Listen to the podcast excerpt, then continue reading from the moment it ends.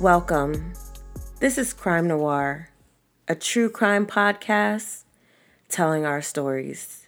And I'm your host, Candace, and this is Case 27 The Murder of Shania Davis. I mean, writing this episode today literally made me sick to my stomach.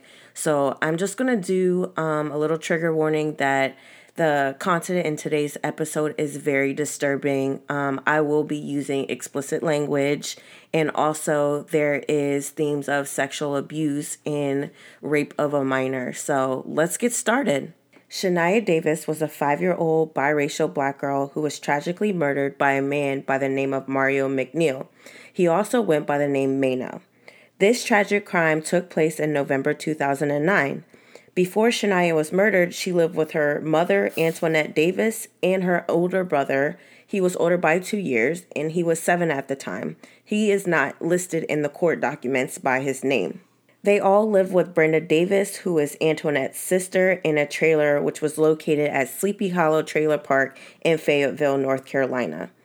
On the evening of November 9th into the early mornings of November 10th, Mario McNeil ingested cocaine and alcohol and started texting all the women in his phone. He tried to text Brenda, but her phone was turned off. Mario and Brenda had an on and off relationship. Previously, Mario gave Brenda a deposit so that she would be able to move into the Sleepy Hollow trailer. This allowed Mario to have previous knowledge on how to get into the trailer as he had been around there. During this time period, Brenda was dating a man by the name of Jeroy, who was her children's father. So in the trailer, y'all, we have Antoinette and her children in the front room, and then we have Brenda and Jeroy and their children in the back room. So I just wanted to give you guys that background so you guys can kind of understand the living situation that Shania was um, dealing with at the time she disappeared and was eventually murdered. Mario was also texting another woman by the name of Tyesa McLean, who lived in the Sleepy Hollow trailer park. Tyesa invited him over, but by the time Mario got there, she was asleep. He arrived at almost 3 a.m. He then texts Brenda again at 3:07 a.m. and uh, at approximately 5:30 a.m. Brenda woke up because she thought she heard the bedroom door open. She mentioned this to her partner and her children's father, Jeroy. Jeroy and Brenda eventually went back to sleep, but then were awakened at around 6 a.m. by Antoinette, um, wondering where Shania was. They both said they hadn't seen her. Antoinette then told Brenda and Jeroy that she was going to look outside for Shania. While outside, Shania's older brother, again, his name is not mentioned in court documents, just his initials, told Brenda and Jeroy that they had seen Mario in the house previously. Joy asked him if he was certain about this, and he responded, yeah. Brenda then called and texted Mario, but he was unresponsive. Joy then called April Atrium. I think that's how you say your name. Sorry if I'm pronouncing it wrong. April is the mother of Mario's child. April indicated that Mario was not with her. Antoinette then came back to the trailer and reported that she knocked on various doors in the neighborhood, but no one saw or knew where Shania was. Brenda told Antoinette to call the police, but Antoinette did not want to. Now, how your kid go missing and you don't want to call the police? Like, make it make sense, but we'll get into that, y'all. Brenda and Joy went outside and noticed that the stairs and railings of the trailer had poop on it, and that had not been there the previous night. There was also yellow writing scribbled within the poop on the railing, and they, I think they believe that was urine. Don't quote me on that though. Right after 6 a.m., Mario checked into the Comfort Inn and Suites in Sanford, North Carolina. He was alone. He provided his identification and checked into room 201 under his own name. There is surveillance footage of this, guys, and it's it's everywhere. You can watch it for yourself. Mario told the front desk clerk, Jacqueline Lee, that he was going to take his daughter, aka Shania, to her mother in Virginia. At approximately 6:17 a.m., he went back to his car which was located in the hotel's parking lot and he waited there for several minutes before re-entering the hotel. When he re-entered the hotel, he was carrying a child later identified as Shania. The child was covered up with a blanket. Jacqueline saw Mario carrying the child on the hotel's video feed. During this time, Jacqueline noticed the texture of the child's hair. The child's hair sparked Jacqueline's attention because of the Amber Alert that was issued regarding Shania's disappearance. Another hotel occupant noticed Mario carrying a child at 6:24 a.m. in the hotel's hallway. During the hotel's morning shift change, Regina Boccani replaced Jacqueline Lee at the front desk. Mario then came down to the breakfast area and got a banana, juice, and a muffin and took them back to the room. This occurred around 6:36 a.m. Around this time, Antoinette finally decided to call the police at 6:52 a.m. after her sister Brenda insisted that she do so. So not even on her own volition, y'all. She didn't even want to call. Just sickening. Police arrived approximately 10 minutes after the contact and searched for Shania. They searched for Shania using dogs and conducted interviews. Police officer Elizabeth Culver saw poop on both railings of the front porch. At the time, the substance was smooth as if something had been poured on it. When officers arrived, Antoinette had a pot in her hand and had poured water on the poop. Authorities informed her not to do that. Authorities also found a blanket of Antoinette's in the trash. Usually, the blanket was in the living room of the trailer. It was a thick, childlike type of blanket which contained poop on it. A forensic technician collected the blanket and processed it for fluids, fibers, and hairs. To gather more information on what could have happened with Shania, Officer Culver began speaking with members of the family. Um, Antoinette, Brenda, Jeroy, and Shania's little brother were all interviewed. At the scene, Shania's little brother was very distracted and would look at Brenda before answering questions. He indicated that he had remembered Shania coming to bed, but did not remember her leaving the bedroom.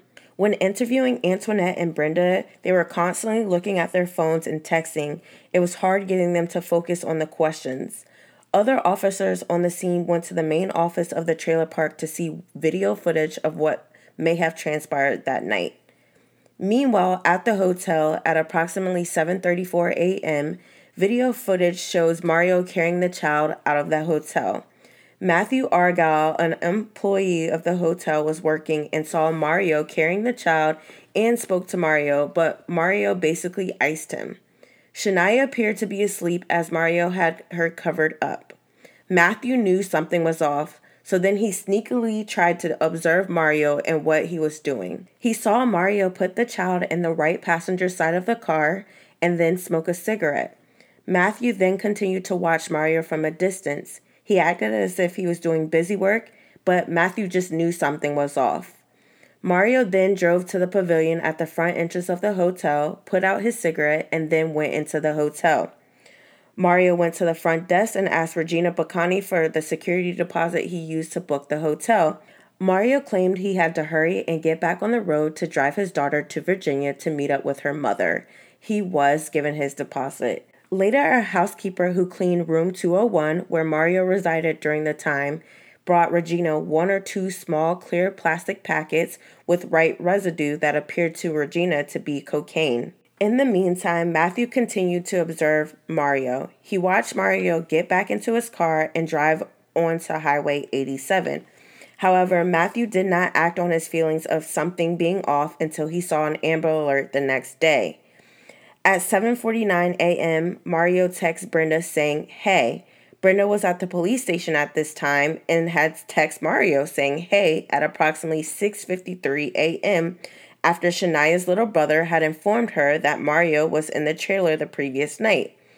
At 8:22 a.m., cell phone towers pinged Mario at being near the intersection of Highway 87 and Highway 24. Between 8:33 a.m. and 9:48 a.m., Mario and Brenda exchanged various text messages. Brenda asked Mario if he had been to her house, in which Mario replied, "No, why?" Brenda then accused him of lying, and Mario responded, "No, can I come though?" Brenda then replied, "Hell no." Mario said, "Damn, it's like that," and then text her again saying, "Him there?" Brenda replied saying, "Don't text me no more." Mario replied, Sure, whatever. Mario then sent another text saying, Why your baby dad call my baby ma asking for me? Mario then sent another text saying, What the hell is going on? Brenda did not tell law enforcement that she was corresponding with Mario while she was at the police department because she didn't want to, quote unquote, assume anything. She also didn't want to inform the police of what Shania's little brother said about Mario being in the trailer previously. So let me get this straight. Your niece is missing. You have her little brother saying, "Hey, this man was in the the trailer earlier. You have you're texting him, but you're not letting law enforcement know this." Come on. Come on. But let's we're going to get there, y'all. We're, we're going to get there. Around this time, Antoinette was also interviewing for the first time at the police station. And I need to tell y'all, she lied several different times and they're going to discuss you. So just prepare yourself. During this first interview, Antoinette told Detective Bowman that she did not know what happened with Shania or who could have taken her. She stated that she put Shania to sleep in Shania's brother room at around 5 a.m. and was later informed by Shania's little brother that Shania was no longer in the bed. When Antoinette discovered that no one had seen Shania, she started looking around the neighborhood before she called the police. That's cap, she lied. During this first interview, Antoinette was upset because the interview took six plus hours and she wanted to look for her daughter. Antoinette was not under arrest, so she was free to leave, but she chose to stay. Back at the hotel, Regina finished her shift at the Comfort Suites at 3 p.m. and returned back to work at 7 the next day on November 11, 2009. During this time, Regina and Jacqueline noticed that there was an Amber Alert happening. Jacqueline believed the child shown on the screen looked like the child she had seen with Mario the previous morning. As a result, she called the Amber Alert hotline, which was responded to. A forensic technician by the name of Slish came and processed room 201 for evidence. The hotel manager informed Slish that the bedding had not been changed, but the trash was removed along with a towel, but this was before staff knew of the situation. During this processing, two comforters were collected as evidence. And also during this time, police were looking at surveillance footage and honestly believed that Shania was alive. This became a multi agency investigation the National Center of Missing and Exploited Children, the FBI, and the Fayetteville Police Department were all working to bring this baby home. The FBI worked vigorously to analyze cell phone data. Police eventually started searching for Shania around Highway 87 from Spring Lake towards Sanford. The police received lots of assistance from volunteers and various law enforcement agencies. When the video of Mario and Shania was unearthed, Brenda and Jeroy Smith informed police that Shania's little brother stated that Mario had been in the trailer the night Shania went missing. There began to be issues between Antoinette and Brenda. Brenda eventually thought Antoinette was lying, so that's a very interesting tidbit. But, anyways, a second interview of Antoinette was conducted in the evening on November 11, 2009, which did not last long at all. This time, Antoinette told police officials that her boyfriend, Clarence Coe, had taken Shania. She also claimed that he hit Shania twice in the face after Antoinette and him had an argument. According to her own words, she never tried to stop him from taking Shania. She also states that she believed that Shania was somewhere around Murchison Road area. 30 minutes later, she left the station. So, I mean, Antoinette was just big lying. Um, and she just implicated an, innocent man and for what but y'all will see y'all are here because we gonna get into it on november 12th brenda talked to law enforcement officials again eventually allowing them to take photos of her conversation with mario via text mario also agreed to come to the police station to speak with them his car was also recovered at mount sinai apartments a search warrant was conducted and evidence was collected Mario was interviewed by multiple law enforcement officers as they were trying hard to find Shania. Despite Shania being missing for two days at this point, officers in the community were very still hopeful that she was still alive. During these interviews, Mario was not under arrest and he was allowed to continue using his cell phone. Mario did admit to being at the Sleepy Hollow trailer park on November 10th. At first, he denied going to Brenda's trailer, seeing Shania, or even knowing her. He basically denied anything pertaining to the investigation. However, he was confronted with conflicting evidence such as his identification, address, and same signature were all used to check into the comfort suites. He then stated he lost his ID but eventually admitted that he was in the hotel with Shania. Mario then proceeded to tell police about how he received a text message from Brenda telling him to come get Shania from off the porch. He then took Shania to the hotel where he did some coke. He then got various text messages from random unknown people telling him to bring Shania to a dry cleaners located on the corner of Country Club Drive and Ramsey Street. Mario says he dropped Shania off to these unknown people and that they drove away in a gray Nissan Maxima. According to police officials, the investigation and interview changed when Mario stated that he was waiting for a call to, quote unquote, to come to kill her. However, he would not expound upon this statement. The evidence does not support Mario's claims, and he was arrested for kidnapping Shania. When the police reviewed the videotape of the interview while Mario was alone, he was seen making the sign of the cross. He took out a key and put it in a wall electrical socket. He received a jolt. He took off his shoes and did it again. So this man tried to kill himself. Crazy. Antoinette was also interviewed for a third time on November 12th. This interview lasted for about 46 minutes during which Antoinette was confronted regarding the lies she told regarding Shania. Antoinette eventually broke down and folded. She admitted that she had lied, and she admitted that she lied on her boyfriend Clarence Cole, and he had nothing to do with it. This is a sick woman. On November 13, 2009, Antoinette was interviewed one more time regarding her daughter's disappearance. During this interview, she stated she was pregnant and gave some insight as to what happened to her daughter. This is where it gets messy, y'all. It's this is this will make you sick to your stomach. Antoinette indicated that she owed Mario $200 and that he wanted either money or sex to repay the debt. She also admitted that she allowed Mario, whom she referred to as Mono, to take Shania to a hotel room to have sex with her to settle the $200 debt. She also claimed that Mario was supposed to allow another person to have sex with Shania, but did not know who the person was. Yo, what? What? $200 makes you sell your five year old daughter? Your five year old daughter. I'm disgusted. On November 16, 2009, Shania's body was found under a log in an area with deer carcasses.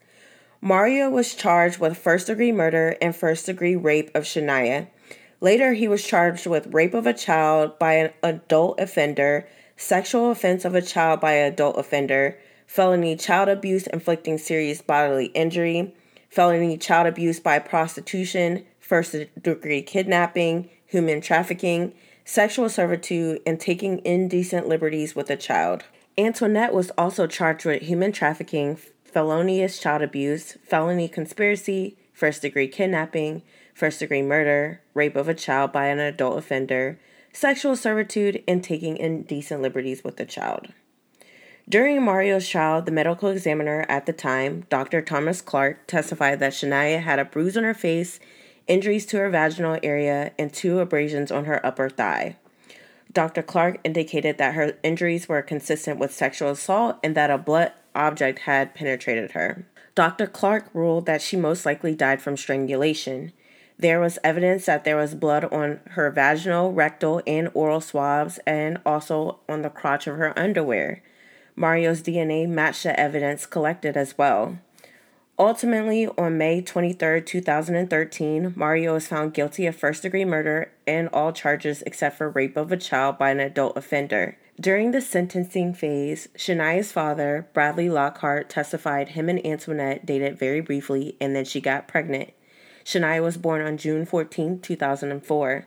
Shania primarily stayed with Antoinette and her family. However, Bradley was an active father and would pick her up on a weekly basis and spoke with her daily. Later in 2006 or 2007, Bradley bought a nice sized house in Fayetteville, which allowed Shania to live with him. Bradley has four other children. Shania was extremely close with her siblings and her father. She also dreamed of becoming a singer. Shania moved back with her mother in October 2009, but he still maintained a close relationship with her. They spoke multiple times a week on the phone. Bradley explained that losing his daughter was a traumatic experience for him and that he had trouble sleeping after losing her. He also questioned if he could have done anything different. Cheyenne Lockhart, Bradley's older daughter, also testified that she loved her sister and that was her mini me. Mario did not present any mitigating circumstances or character witnesses during this sentencing. With all things considered, on May 29, 2013, Mario McNeil was sentenced to death for the first degree murder of Shania Davis. He was also sentenced to 336 to 413 months for sexual offense against a child by an adult. He was also sentenced to 116 to 149 months for first degree kidnapping, 116 to 149 months for human trafficking of a minor victim, 116 to 149 months for sexual servitude of a minor victim, and to 21 to 26 months for indecent liberties with a child. Antoinette ultimately received a plea deal. She did not plead guilty to first degree murder, but she did enter an Alford plea for a variety of charges, such as first degree kidnapping and felony child abuse. An Alford plea is not an admission of guilt, but does mean that prosecutors have enough evidence to score a conviction. The Alford plea allowed her to avoid three life sentences if she would have gotten convicted on the first degree murder. She was sentenced to 17 to 21 years in prison. So, my thoughts on this case, y'all, is that this is probably one of the most horrific cases I've ever read about. Um, I do think Mario received the appropriate punishment. However, I thought Antoinette got off lightly. I mean, she sold her daughter, uh, her five year old child, for a $200 debt. I mean, she will never see the gates of heaven. I mean that sincerely. I just think this is so sick. And and the fact that she even had the nerve to be like, oh, she was only supposed to have sex with her as if that makes it any better. Like, are you delusional?